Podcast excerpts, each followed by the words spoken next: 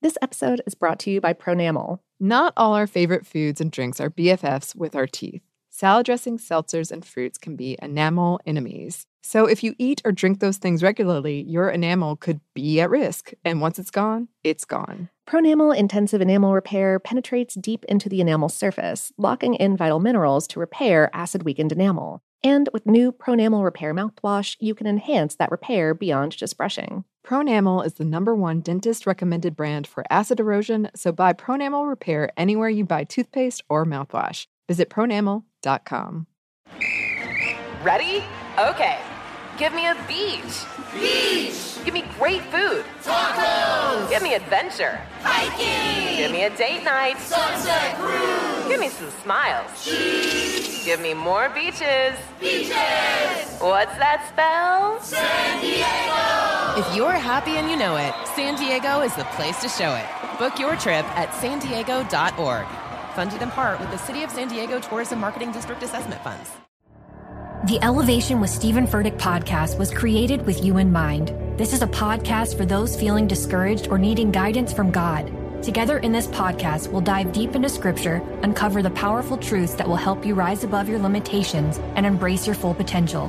We're here to equip you with the tools you need to conquer life's challenges. Listen to Elevation with Stephen Furtick every Sunday and Friday on the iHeartRadio app, Apple Podcasts, or wherever you get your podcasts.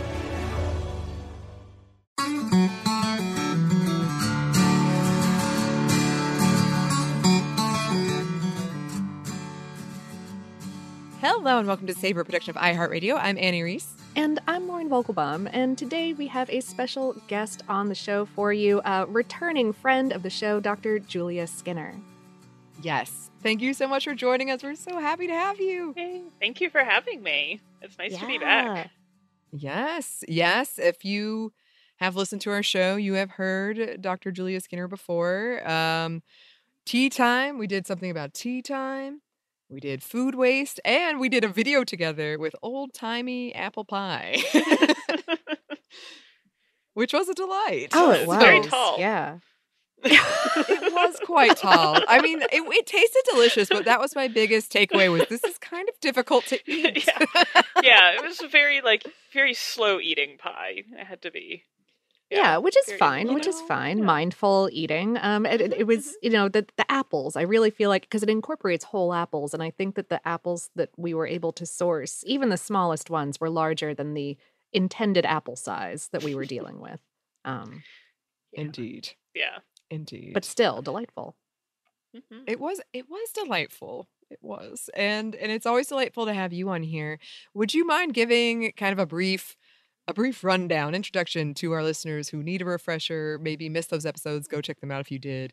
Uh just about about all the amazing things that you've done and who you are. Yeah, yeah. We we we usually start these interviews with a with a solid like, "Hi, who are you?" hmm Yeah. So um, I, I mean, I'm the author of several food books, like you mentioned, and the latest being Our Fermented Lives. Um, I also run a food history and fermentation company called Root, and so I do fermentation classes. I do um, in in person workshops. Sometimes a lot of what I do is online. Um, I do consulting for people who want like um, a food historian to look at like you know their book manuscript or something and be like, does this sound at all like accurate? Um, and so that's kind of fun. Um, I do writing coaching. I do a bunch of stuff. Um, but yeah, I am primarily a food historian and a fermentation enthusiast. And yeah, that's me. Yes. I mean, and obviously the, that that means you fit right in our wheelhouse of both friends and show. Yes. because we are all about fermentation. We're all about food history. Uh, and yes, you wrote a book, and congratulations because it's amazing. Uh, and you sent us copies, and it's so good. I love it so so much. And I, as I was reading it, I was like, "Why are you so cool? you know all of these things." yeah, I was saying, I was saying in, in classic move right before we started recording, I would like, like, yeah, like I've just been like, like taking little, little snacks out of it, just, just like, oh, oh, that's so good. Oh, that one's so good. Oh, thank you. Yeah, yeah. So it's been really fun. Oh, well, thank It you. has. Uh, can you can you tell the listeners about the book, uh, why you want to write it, so why fermentation, all of those things? Yes. So it's, I mean, the topic is giant, right? It's the global history of fermentation, which is um, a food making practice found in every culture, you know, throughout the world and across, you know, thousands of years. So a large topic. Yeah, no, no, not not a small undertaking. Not yeah, we small we probably undertaking. we probably mention fermentation in every episode that we do, partially because I love screaming about bacteria poop, but also Mhm, right, like mhm. it's super fascinating. Yeah. Yeah, it is. And it's, you know, as as I kind of got into fermenting food, um, you know, 10, 20 years ago, I started trying to look more into the history of it. And some uh you know, some books mention some of the history. Like it's out there, but it wasn't really all in one place. And I kind of wanted to have a like what is the comprehensive history of this? Or as comprehensive as you can get. Um and so I started diving in and looking, and I ended up, I initially was going to organize it geographically. And then what I discovered um, was that there's so much overlap between, obviously, like we're fermenting cabbages, for example, in a bunch of different places. And so it kind of, it would be a really boring book if I'm like, and also here we ferment cabbage. People would be like, Uh-huh. okay, great, thank you, Julia, I, I got it.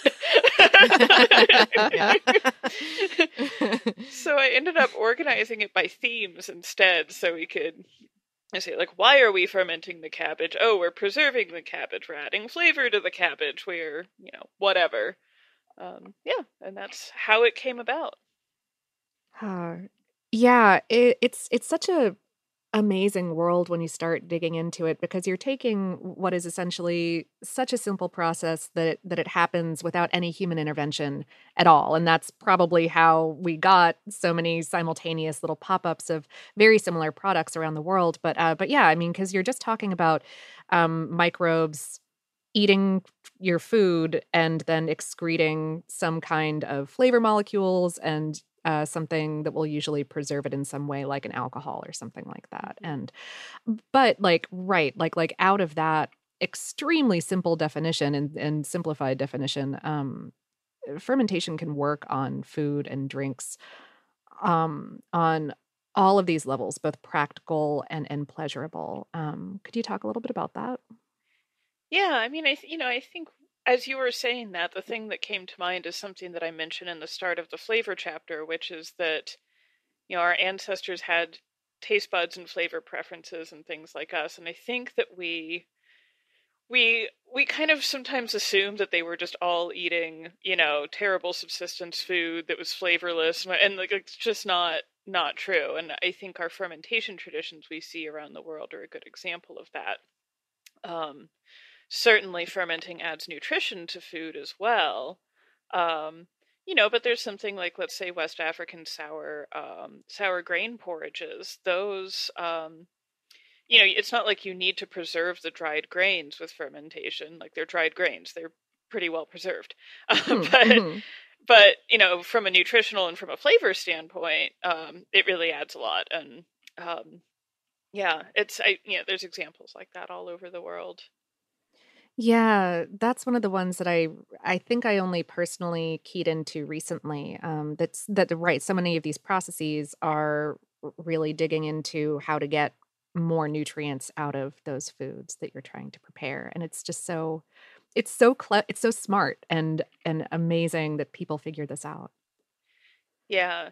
Yeah, I feel like it'd be very interesting to kind of watch the process of folks trial and erroring kind of, you know, how long did it take to, to do this? Like what what kind of ends up having the flavor nutrition balance we like? What ends up, you know, not working for us? Yeah. Um, I guess uh, kind of along those lines, uh, could you talk a little bit about what fermentation means to you? Because I know that it was kind of a personal journey getting into it. Yeah, so I um know, I always turn to Sandor Katz's definition of the transformative action of microbes when I talk about fermentation itself, but I think we have to consider that transformation as a you know a personal transformation and the transformation of our food you know for me making fermented food is very much a you know kind of a center of oh I, I mean i don't know if i would call it like my wellness practice but my sanity like, Huh. like, Which is part of a um, wellness practice. that- yeah yeah being sane feels like a wellness practice Yeah, so, you know, I start every day before I do anything else, you know, while I'm making my coffee or doing whatever. Um, I will uh, kind of check on all my ferments and like I begin every day with them. I constantly, you know, I feel like they're always teaching me, like I'm always learning something both about the process of fermentation and about you know, I mean, other life things that maybe aren't exactly about fermentation itself. Like, for example, being patient. Like, it's not like any of this happens, you know, right then. It's not like you're putting something in a skillet and having it be done 20 minutes later. Like, you were yeah. you were on somebody else's timeline and you kind of have to wait for that somebody to decide when they're going to start doing their thing you know and so it's been it's been really powerful in that way um you know and it's also interesting because i started fermenting food when i had you know i didn't have a lot of money but i had like a lot of uh, vegetables in my garden and so it kind of became this practice in like abundance and so like when i have like my class that's preserving abundance and when i talk about that idea like um that's kind of where that comes from is that like recognizing how much you have and how much these uh methods help you capture it. Yeah, and and it can be um such a such a connection point too with um with you know uh your personal ancestors or uh, for in terms of family recipes or just in terms of your your human ancestors around the world because like human history sort of hinges on fermentation um do, do you think that there are aspects of that that that you're just super into that you think that maybe people don't realize I mean, I think, you know, I mean, at the most basic level, if we look at evolution, I mean, like, what did we evolve from? We all evolved from microbes. I mean, if you go far back enough. And, like, you know, and so it's like we're not only dealing with, like, foods that our ancestors made, our human ancestors, but we're also kind of, in a way, collaborating you know, with these microbial ancestors, and we're kind of working together in that way. And that's, you know, I mean, a huge oversimplification, and any microbiologist listening are probably like, that's not exactly correct, but like, but like, you know, very broad strokes, like when we think about like microbes that we've had a long relationship with, I mean, the reason why our microbiome is so important to us is because we eventually became the host to these microbes and yeah. still are and kind of help each other out um you know and i think too um when we think about that sort of um ancestry and about you know kind of the impact that this can have on somebody um and exploring that i mean I, something I talk about in the book is making uh, sowans, which is this fermented oat, um, like porridge situation. And, you know, it was really interesting because I'd never had it before. I had no idea what it was. I came across it while I was doing research and I was like, oh, okay, like, let's make that thing. And I tasted it and I was like, this is really familiar. Like, I feel like I've been eating this my entire life. And I Oh. hadn't been. Huh. And so it's kind of this like, and I've talked with people, you know, who've had that experience with other, you know, foods that like their ancestors would have eaten, but they hadn't eaten. Um, Huh. and so that, you know, that was also kind of something I found very interesting about it. Yeah. Yeah Same. I mean, that was one of the, my very favorite things was when you would be talking about like this connection between like fermentation and just how humans work and humans and microbes how they work together and i love that kind of sense of place of like wild fermentations and there's something that's really fascinating to me about like you can you can plan things to a degree but then you're kind of just like let's see what happens based Huh. on what's around me and what I can find. And I love that. I Mhm. find that so, so interesting. Yeah, like it decenters us from being like the sole driver of a cooking practice. And since we're we're very good at centralizing ourselves, so it's kind of refreshing to be like forced out of that position. Yeah. It's kind of exciting. Yeah. It's like, ooh, let's see what happens. It's like, yeah, no, no, yeasts, y'all take the wheel. Like, right. Yeah. Mhm. um we we are ostensibly a food show um but you also talk in the book a lot about um uh, other areas of culture that use fermentation uh, could you talk about a few of those Um, yes. So, like in dyeing, for example, um, indigo like dye, like dyeing like cloth not Cloth, like not in the like- process of death yeah Or I mean, like, there's also fermentation connected with that, but that's different. Got it. um, yes, cloth dyeing, um, or you know, making Mhm. inks and whatever. I mean, Mhm. there's a lot of um, a lot of fermentation used to make, say, indigo dye, um, which has you know a really pretty intense um, and awful history, Mhm, including here in Georgia. Um, mhm. but you know is still you know is one of the ways that we use uh, fermentation in outside of food um you know and other things like ink making even non-fermented inks will often use vinegar as a preservative um, when i make um oak gall ink which is you know those like wasp galls um on um on oak like oak branches oh sure uh-huh. yeah, so you can take that and you take like some other like some iron filings and you like cook it down. It makes this really beautiful um ink and then you add vinegar to stabilize it or to preserve it. And yeah, so there's there's a lot of different ways. I mean, the arts and crafts stuff is, you know, one of the things I'm most interested in because you know, I do a lot of arts and craft stuff um in my life.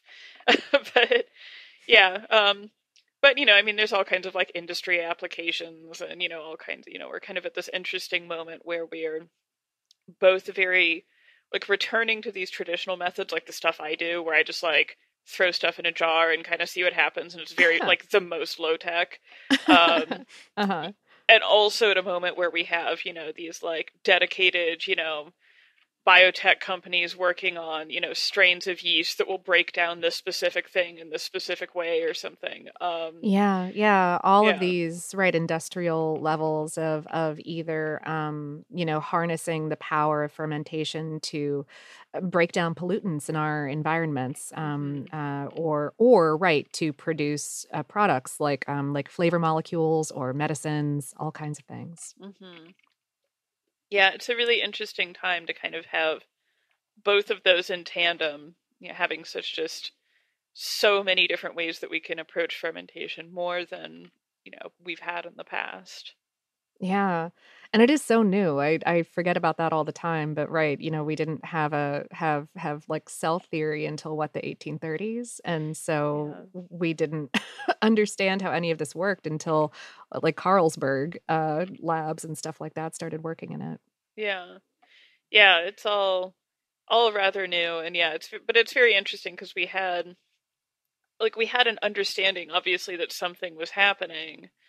And yeah, like the different ways that we describe like the unseen forces that are shaping this, you know, over time. Um like it's not surprising to me that fermentation becomes uh the source of so many like, you know, myths, deity myths, like, you know, all these different you know stories that kind of connect it with the divine in some way We've got more of our conversation with Julia, but first, we've got a quick break for a word from our sponsors.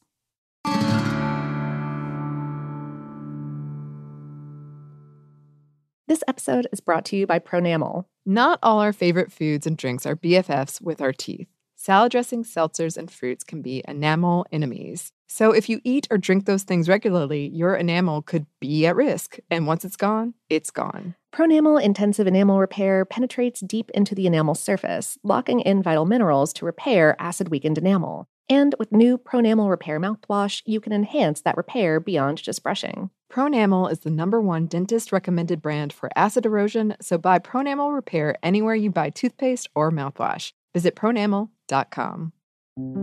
This is Neil Strauss, host of the Tenderfoot TV True Crime Podcast. to live and die in LA. I'm here to tell you about the new podcast I've been undercover investigating for the last year and a half. It's called To Die For. Here's a clip. All these girls were sent out into the world and they were told try to meet important men. Try to attach yourself to important men. The voice you're hearing is a Russian model agent telling me about spies sent out to seduce men with political power. the war in ukraine is also being fought by all these girls that are all over important cities. For the first time, a military trained seduction spy reveals how the Russian government turned sex and love into a deadly weapon. If you want to kill your target, it's easy. You just seduce him, take him somewhere, start having sex, and then he's very vulnerable, so you can kill him easily. To Die For is available now. Listen for free on the iHeartRadio app, Apple Podcasts, or wherever you get your podcasts. I'm preaching to somebody today who is waiting for God to give you your next step. And you don't know what it is yet. You need God to show you your next step. Because God, I can't stay where I am, like I am, where it is. This isn't going to work. I, I have to move on, but I don't know where.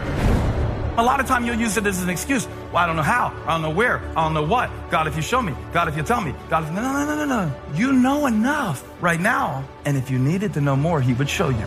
Hey, this is Stephen Furtick. I want to invite you to listen to my podcast, Elevation with Stephen Furtick. I am here to help you for the battles that you face in life, for the times when you feel discouraged, for the times that you need guidance from God. I want to give you the truth of what He says about you to help you rise to your full potential. Listen to Elevation with Stephen Furtick every Sunday and Friday on the iHeartRadio app, Apple Podcasts, or wherever you get your podcasts. And we're back. Thank you, sponsors. And back to the interview.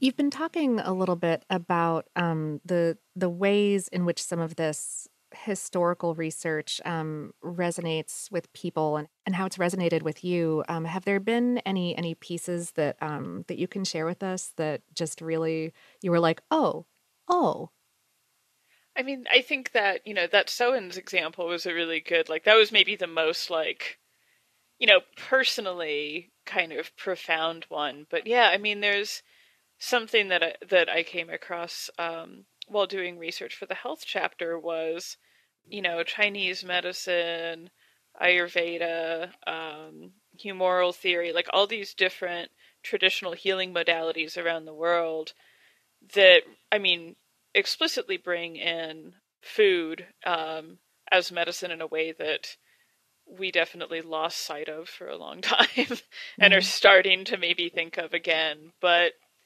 you know, but also thinking about um, individualized medicine, you know, food is medicine, and about how flavor can help us kind of strike balance between things. And, you know, and sour flavor being one of those things. Um, kind of, uh, you know, in Chinese medicine, uh, thinking about, for example, like it being more prominent in the spring, kind of waking your body back up and all of that. Um, so yeah, that was that was something that I was like, oh, that makes sense. Um, you know, one of the things was you know some of the flavor pairings that we have are based you know rooted in this so you know vinegar and pork lemon and fish like these sorts of things are actually humoral medicine based and kind of thinking about like oh like of course like that makes sense because our you know all of this informs each other like of course that would be true but yeah it was it was interesting to like see it borne out Oh yeah, that stuff is so it's so deeply ingrained in our culture um, that that we mostly don't even think about it or talk about it anymore. But it is so fascinating when you dig in. I think that that was one of my favorite weird offshoot episodes where, like, yes, we're ostensibly a food show, but we got to do an episode about humoral medicine, and I was like, "Ee," yeah, yeah yeah it's so like there's so much to dive into with it like as I, I always, you know, I think when we're growing up and we hear about it, it's like, oh, it's that crazy thing they use leeches, and it's like, well, yeah, but like, there's a lot more. yeah, yeah. And some of it, some of it does prove out. Uh, Maybe Yeah. not the leeches, but Not the yeah, leeches not the probably, but leeches. yeah. No. Um, um, I, I guess sort of speaking of, do you do you have any like super favorite weird historical sources because you you do like like as a historian you get to go into some weird collections and mm-hmm. look at some of these uh original sources do you have any favorite ones I mean, I really like I like just going in and, you know, kind of like when you're playing in the kitchen, like, you know, kind of allowing yourself to be surprised and allowing yourself to have, you know, that serendipity. Um I the like the first collection that I worked with uh, that was a culinary history collection is at the University of Iowa. Um, and if you have any listeners in Iowa who, you know, ever go to the Szathmary collection, they'll know what I'm talking about. It's really very cool. Um, lots of old um, old books and then lots of other things as well. And yeah, it was very uh, very fun uh, to go in there, and that's you know that's where I found the first old cookbook that I ever started working with. You know, years and years and years ago. Um, the one that the the tall pie is from. mm-hmm. All comes full circle. Always comes Henceforth back to the pie. Known. Yeah, tall pie. Sounds about right. Yep. Mm-hmm. Yeah, we we do we do always love finding and, and, and reading out. I think that's one of Annie's p- personal specialties is reading out uh, old timey recipes that are in a version of English that no longer really exists. Mm-hmm. Yeah. Mm-hmm. Well, and the format of them too. I mean, it's so interesting to read them and have like try to translate them for modern cooks. That's that's always kind of an yeah. interesting uh interesting feat. Yeah, I feel like usually I do really well until I get to the last sentence. For some reason, the last sentence is always where I'm like, yeah. "What are you talking about?" well, I feel like the last sentence in a lot of those, like it, it's just like all the information is already pretty condensed, and then it's like it just like is an extra condensed. It's like, okay, now put this over a fire for five days and then like, you know, and store it in the usual way. And you're like, what does that mean? What's the usual way? what kind of fire? yeah, like what? how big is the fire? right? exactly. My landlord's going to be mad. Yeah. Um, yeah. I don't even have a fireplace. I don't. right. Does a Yankee candle count? What's going on?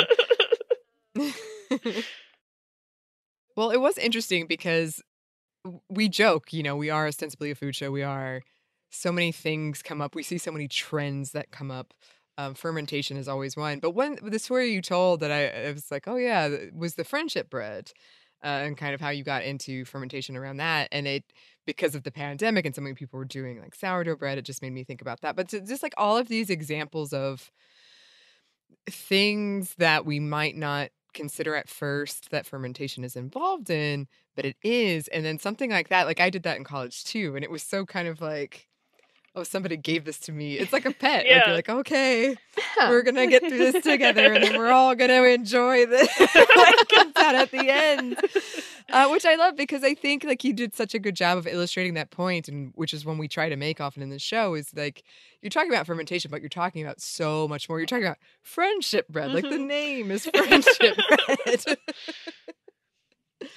I just I loved it. I loved it. Um, and and kind of related to that, you had a lot in there about, you know, communities and being respectful of communities and fermentation and things like food insecurity and waste mm-hmm. and how fermentation can play such a huge role in that. Can you talk about that for a little bit? Yeah. Yeah. So, um, in a lot of my classes and in my life, and obviously also in this book, um, I talk a lot about food waste and reducing food waste. Um, fermentation is a really powerful way to do that um, because it allows us to change the flavor and texture of whatever various scraps, um, but it can also be a good jumping off point as well. So, one example I often give is using things like herb stems in putting them in vinegar. And then you have, it's like, okay, well, now you have a flavored vinegar, um, and you didn't throw all that stuff away you know and you can you can take fermented things that you make and if you like the flavor and don't like the texture you know you can put it in a dehydrator and dry it and like then you can still use it in some other way but yeah i i like using fermentation uh as a food waste reducing method for a couple ways or a couple reasons. You know, one, like I just said, the flavor component and another being that it's really accessible you know i'm i'm able to do something like go and teach a class in a community garden and people with very limited resources you know can probably track down a jar and some salt and um you know we can kind of go from there. You know it's and it's something that is very nourishing it's something healthy and it's something that you know especially if we're talking about food insecure areas where people have limited access to fresh food and want to stretch that food you know i mean if you're not giving people if people don't have the ability to um, to access uh, probiotic food and maybe don't know how to make probiotic food you know, I mean, I, I don't want to say like probiotic food is a panacea because nothing is, but it certainly is important for our health and, you know, can be a good way to empower folks. And, you know, and again, is affordable and, you know, really customizable, really versatile. Um, it's something I think we really, we could handle to tap into more as cooks when we think about being a little gentler on the earth with our uh, our practices. Yeah, and I I talk about this a lot on the show. I I live by myself. I'm somebody who's very particular about leftovers and waste. Lauren and I just talked about this. Mhm. And so when I was reading your book, it's so helpful because not only does it have like all these cool like historical facts and and history, but you have recipes. You have recipes throughout of how to put this into practice that are helpful, accessible, pretty easy. And there were so many ingredients where I was like, I'm trying to find a way to use this up. And you had a recipe in there. And I was like, ah, the tomato paste. This is what I will do with it. Um, did you try like all of those recipes? Have you tried all of them? Oh yeah, no, it's well, and it's interesting Huh. because I started. So I, I wrote the bulk of this book. I had gotten the contract before lockdown, but the bulk of this book happened kind of during um, 2020, and so I had written. I'd probably written about half of it by lockdown. I was like, okay, it's time to like start writing and testing the recipes. As all of our grocery stores were Yeah. having shortages, and you know, everything was chaos, and you know, and so it was very interesting because I try to cook in a very, you know, waste reducing way, anyways. But I kind of had no choice. like, Huh, yeah. um, Mm-hmm. there were recipes that I wanted to make that just like, I was like, well, that's not, you know, that's not going to happen. I was going to try to, I can't remember what I was going to make. There was like a fish thing I was going to make, and just nowhere had the kind of fish I wanted. So I was like, all right, never mind. Yep, not that one. Mhm. Yeah, not that one. But Hmm. you know, and I I mean I don't do a ton a ton of meat fermentation anyways, but um so it was fine. But like I'm looking at I like wrote a little list of all of the recipes. Um, for easy reference. Yeah. yeah, and you know, I mean it's yeah, a lot of these are ones I mean that are both you know, both standard in my in my kitchen practice and also, you know, things like uh the banana vinegar I mean is kind of one of my go-to uh waste reducing things cuz like I I always I always assume I'm going to eat a lot more bananas than I do. Like every time I buy bananas, I'm like I'm going to have a banana every day this week. Well, no, you're not because they're going to be like inedibly mealy after like 3 days and they're going to be mushy and terrible and you're not going to want them. so Mm-hmm. yeah. And so and so then I make vinegar out of them. instead. Yeah. Oh, that is that is always the the produce thing. I I have such a hard time with that. It's it, and we, we we talk about that on the show sometimes. I think most recently in our pears episode where I'm like, "Oh man, I I have these really well-intentioned pears sitting in my kitchen, but I'm not going to remember to to check them when they're probably going to be ripe and then they're not going to be good after that." And so, Right. yeah. Yeah. Yeah.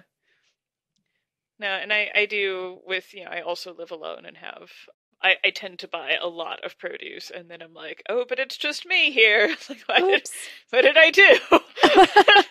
yeah, so I do a lot of just like, oh crap, I've got to pickle that like now um, projects. And so, you Mhm. know, that way if I like go out of town or whatever, you know, it'll still be fine when I get back.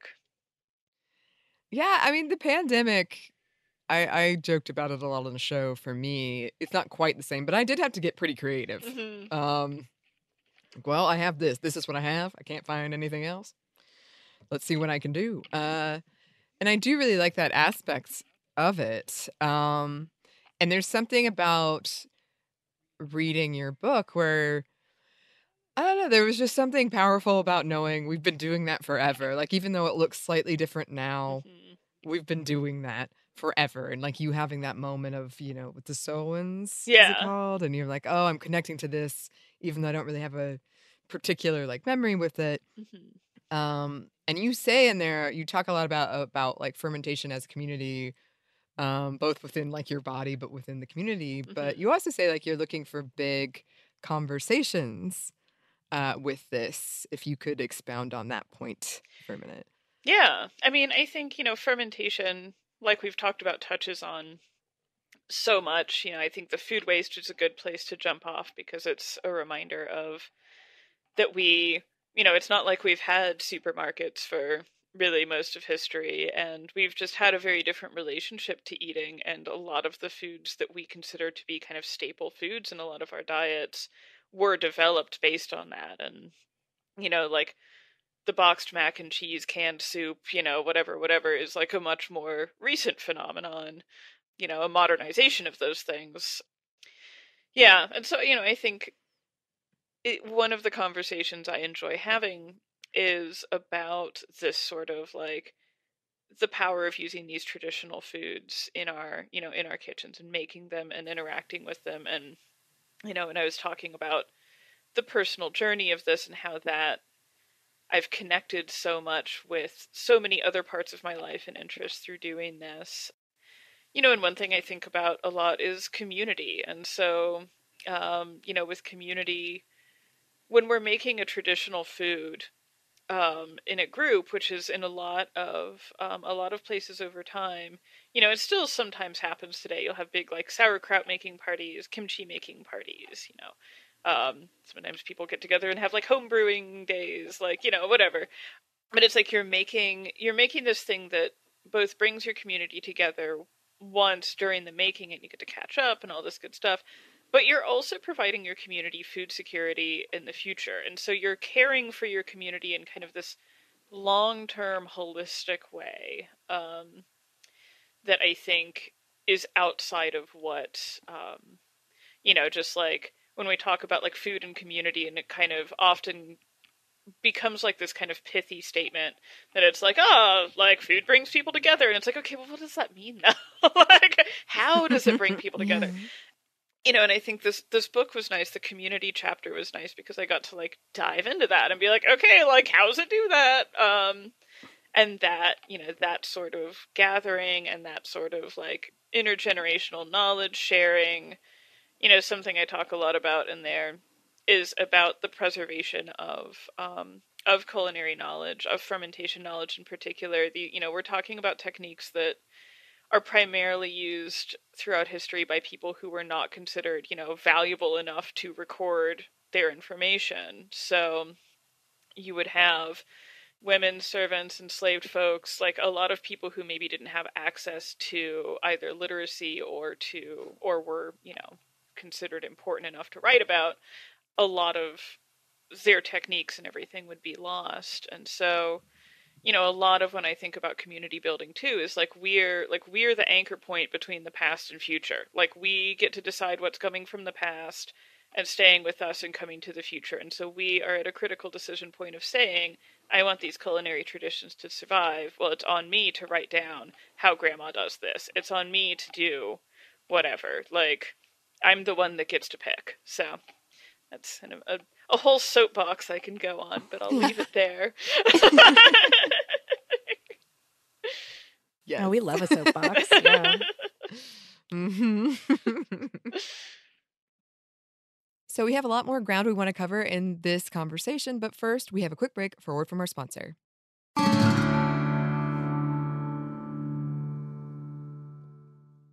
This episode is brought to you by Pronamel. Not all our favorite foods and drinks are BFFs with our teeth.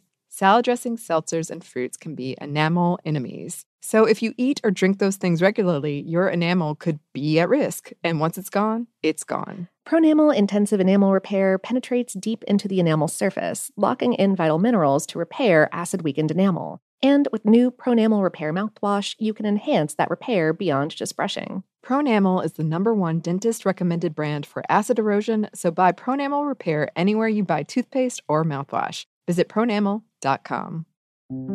This is Neil Strauss, host of the Tenderfoot TV True Crime Podcast, To Live and Die in LA. I'm here to tell you about the new podcast I've been undercover investigating for the last year and a half. It's called To Die For. Here's a clip. These girls were sent out into the world and they were told try to meet important men. Try to attach yourself to important men. The voice you're hearing is a Russian model agent telling me about spies sent out to seduce men with political power. the war in ukraine is also being fought by all these girls that are all over important cities. For the first time, a military trained seduction spy reveals how the Russian government turned sex and love into a deadly weapon. If you want to kill your target, it's easy. You just seduce him, take him somewhere, start having sex, and then he's very vulnerable, so you can kill him easily. To Die For is available now. Listen for free on the iHeartRadio app, Apple Podcasts, or wherever you get your podcasts. I'm preaching to somebody today who is waiting for God to give you your next step. And you don't know what it is yet. You need God to show you your next step. Because God, I can't stay where I am, like I am, where it is. This isn't going to work. I, I have to move on, but I don't know where. A lot of time you'll use it as an excuse. Well, I don't know how. I don't know where. I don't know what. God, if you show me. God, if you tell me. God, if, no, no, no, no, no. You know enough right now. And if you needed to know more, He would show you. Hey, this is Stephen Furtick. I want to invite you to listen to my podcast, Elevation with Stephen Furtick. I am here to help you for the battles that you face in life, for the times when you feel discouraged, for the times that you need guidance from God. I want to give you the truth of what He says about you to help you rise to your full potential. Listen to Elevation with Stephen Furtick every Sunday and Friday on the iHeartRadio app, Apple Podcasts, or wherever you get your podcasts. We're back. Thank you, sponsor. And speaking about these communities, you know, like like so much about fermentation is so incredibly specific to um to the person who's working with it and the place where they're working and um and the the traditions that have been handed down to them. But there are uh, as we were talking about earlier, so many practices or tropes that endure across cultures. Um, in doing this research, did you find any examples of that that really surprised or fascinated you? I mean, one thing that I found was very interesting. Um, I'm not sure I would say s- surprising, but it was. I found it really fascinating. Um, was that a lot of different cultures, you know, like we talked about, um, or like you just said, rather, our specific fermentation practices, you know, are are specific to us. Um, in a lot of ways. You know, the way that I'm going to make sauerkraut is probably slightly different than the way you might, and the place where I live might make it taste a little bit different than the place that you live. But yeah, I mean, as far as kind of the cultural significance of things, you know, one thing that I found very interesting as I was doing my research was uh, alcohol and kind of the role that like we um, we assigned alcohol in different cultures as being you know something that was like gifted to us from by the gods and was like a gift that gave us like knowledge and inspiration and like all of these things that like make us feel really good like it does when we have a few drinks. And like, um you know and it was very you know it that that was interesting because of course like you know i mean alcohol like ethanol is intoxicating wherever you are so like i guess it makes sense but... Uh, um, okay. Do you um do you have any? uh, Let's let's say that someone is totally new to this entire conversation and uh, they are similarly inspired. Um, drink responsibly, but similarly inspired. Um, uh, do you? Uh, is there like a like a good ferment for folks to start to experiment with? I mean, honestly, I think just like, you know, something simple like sauerkraut is a really good good kind of starter starter one. You know, I'll have I'll have people ask like, "Oh, I've never made ferments before. I want to make like vinegar. I want to make fish sauce, or I want to whatever." And like those are also really easy, but something like sauerkraut is like a one-step process. You kind of mm-hmm. just like you make it, you put it in the jar, you check the jar, you make sure it's, you know, doing its thing and then you have sauerkraut. And the nice thing about vegetables is like if it smells like fermented vegetables, like if it smells like sauerkraut, it's sauerkraut. Like you don't have to worry about like, Right. oh, is is my sauerkraut gonna kill me? Like if it's got like red mold or something on it, like yeah, don't eat that. But like if it just Uh-huh. looks like normal sauerkraut and smells like sauerkraut, like it's you know, it's very safe and fine. Yeah, yeah. um uh do you have a favorite project that you've got going right now? I'm trying to think. I have about a hundred things fermenting right now. Oh my goodness. And and you're not supposed to have favorites, I know, but I know, you know. I know. Um, it's all right. I'm in the other room. Maybe they can't hear me. Uh, so there's this interesting thing that um, uh, one of my friends posted about about a month ago that I am trying, which is using sourdough discard um, as the base of brine to ferment cauliflower.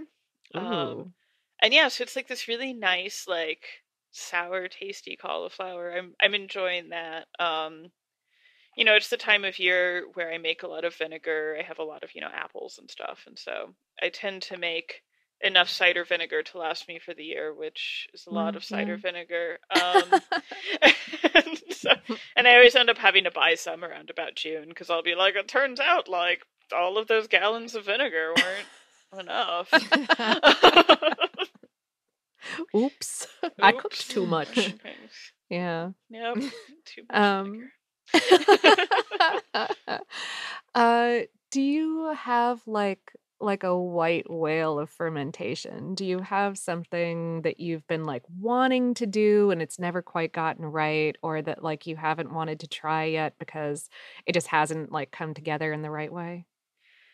So I've made I've made like shorter term meat ferments. Like the the only meat recipe I have um in the book is for a Thai uh a Thai pork sausage that's Ooh.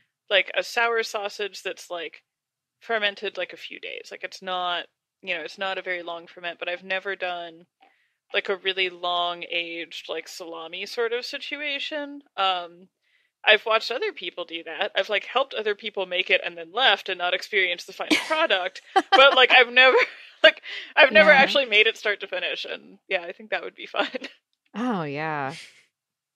Oh goodness. Mm. Now I'm thinking I'm of, so of when hungry. we Yeah, right, right, right. Oh, and I'm thinking of, of Mhm. that that interview we got to go do at um Holeman and Finch and they talked us a little bit through their their house ferment program and nice. everything they do in that cabinet. I was just like, "Oh no." um but yeah, uh I guess um speaking speaking of the future, uh what what else what else does the future hold for you? Or are there any other projects you've got coming up that you can talk with us about or um uh just just research you're psyched about? Well, I'm doing um I'm actually working on another book proposal right now, which I can't talk about, but I Okay. hope I hope will be nice. and like, and will I mean I hope that it like comes to fruition and that you know Yes. the publisher Mhm. wants it and all you know all the good things. Um yeah, I mean right now I'm writing a lot of articles. I'm mostly I'm really enjoying kind of diving into my newsletter and playing with like different formats and thinking about food and like different angles. Um, I have an interview series in there, um, as you both know. um, and, and having been part of it, um, that I, you know, where I talk with different folks connected to food in various ways. Um, so I've been doing that. Um, yeah, I you know, I kind of have these big longer term dreams of like I would really love to like have kind of Sandor Katz style fermentation residencies, but like also with like, you know, creative writing, art sort of like stuff involved too. Um Yeah, yeah, tie it all in, right? yeah, I feel like that would be very fun. Um yeah, I don't know. Like we'll see. Like I'm just writing and enjoying things right now. No, that's an amazing. That's an amazing place to be. Absolutely. Um, well, yeah. So, so uh, the book that we've been talking largely about today is again called "Our Fermented Lives: A History." Um, subtitle: How Fermented Foods Have Shaped Cultures and Communities. Um, but, uh, but where else can people find you? So um, on social, I'm at Bookish Julia and Root Kitchens, and if they want to read my newsletter, at rootkitchens.substack.com. Heck yeah. Yes. Yay. Yes, do it, listeners. It's such a good book. And if you like this show, you will like this book. okay? Yes. like everything Yeah. Julia's about. It's it's so it's so nerdy and funny and thoughtful and like and sweet and it's just yeah Mhm. it's it's I, I i'm not buttering you up because you're looking at me on a video call it's uh it's it's really it's really quite enjoyable so thank you thank, you. for for making this this beautiful weird thing Yes. You're welcome. and thank you for being here. Uh, Mhm. always a pleasure to have you. I look forward to hopefully meeting in person and maybe trying some fermented foods. Ooh, Yes. yeah it's always a great We great part in of person, a but it's been a long time. It has been. Yeah, we definitely are overdue for an, an Mhm. in-person meetup. For sure. and it is always Yes. like a lovely like selfish uh part of a good julia visit i'm just like oh man she's gonna give us something weird it's gonna Yeah. be so good Your refrigerator is like amazing. Every time I'm like, oh wow, it's a lot. Yeah. it is. It's a lot going on. Um, wow. uh, Thank you, thank you, thank you, thank you again for being here. Mhm. Um, listeners, go check Julia out uh, if you haven't already. Uh, and you can contact us if you would like. Our email is hello at savorpod.com. We are also on social media. You can find us on Facebook, Instagram, and that other one, Twitter, uh, at SavorPod, and we do hope to hear from you. Savor is a production of iHeartRadio. For more podcasts from iHeartRadio, you can visit the iHeartRadio app, Apple Podcasts, or wherever you listen to your favorite shows. Thanks as always to our super producers, Dylan Fagan and Andrew Howard. Thanks to you for listening, and we hope that lots more good things are coming your way.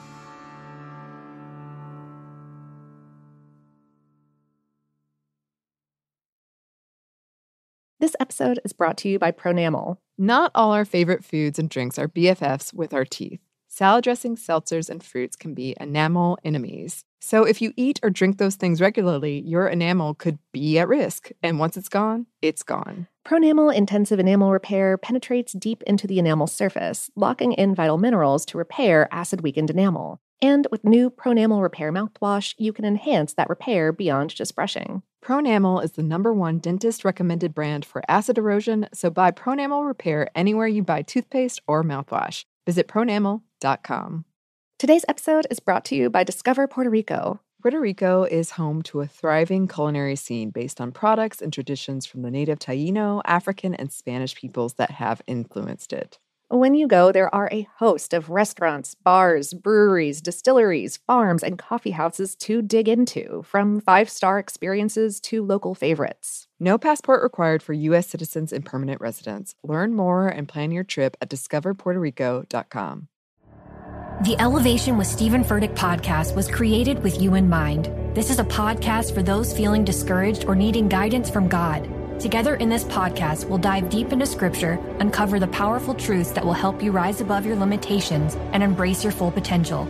We're here to equip you with the tools you need to conquer life's challenges. Listen to Elevation with Stephen Furtick every Sunday and Friday on the iHeartRadio app, Apple Podcasts, or wherever you get your podcasts.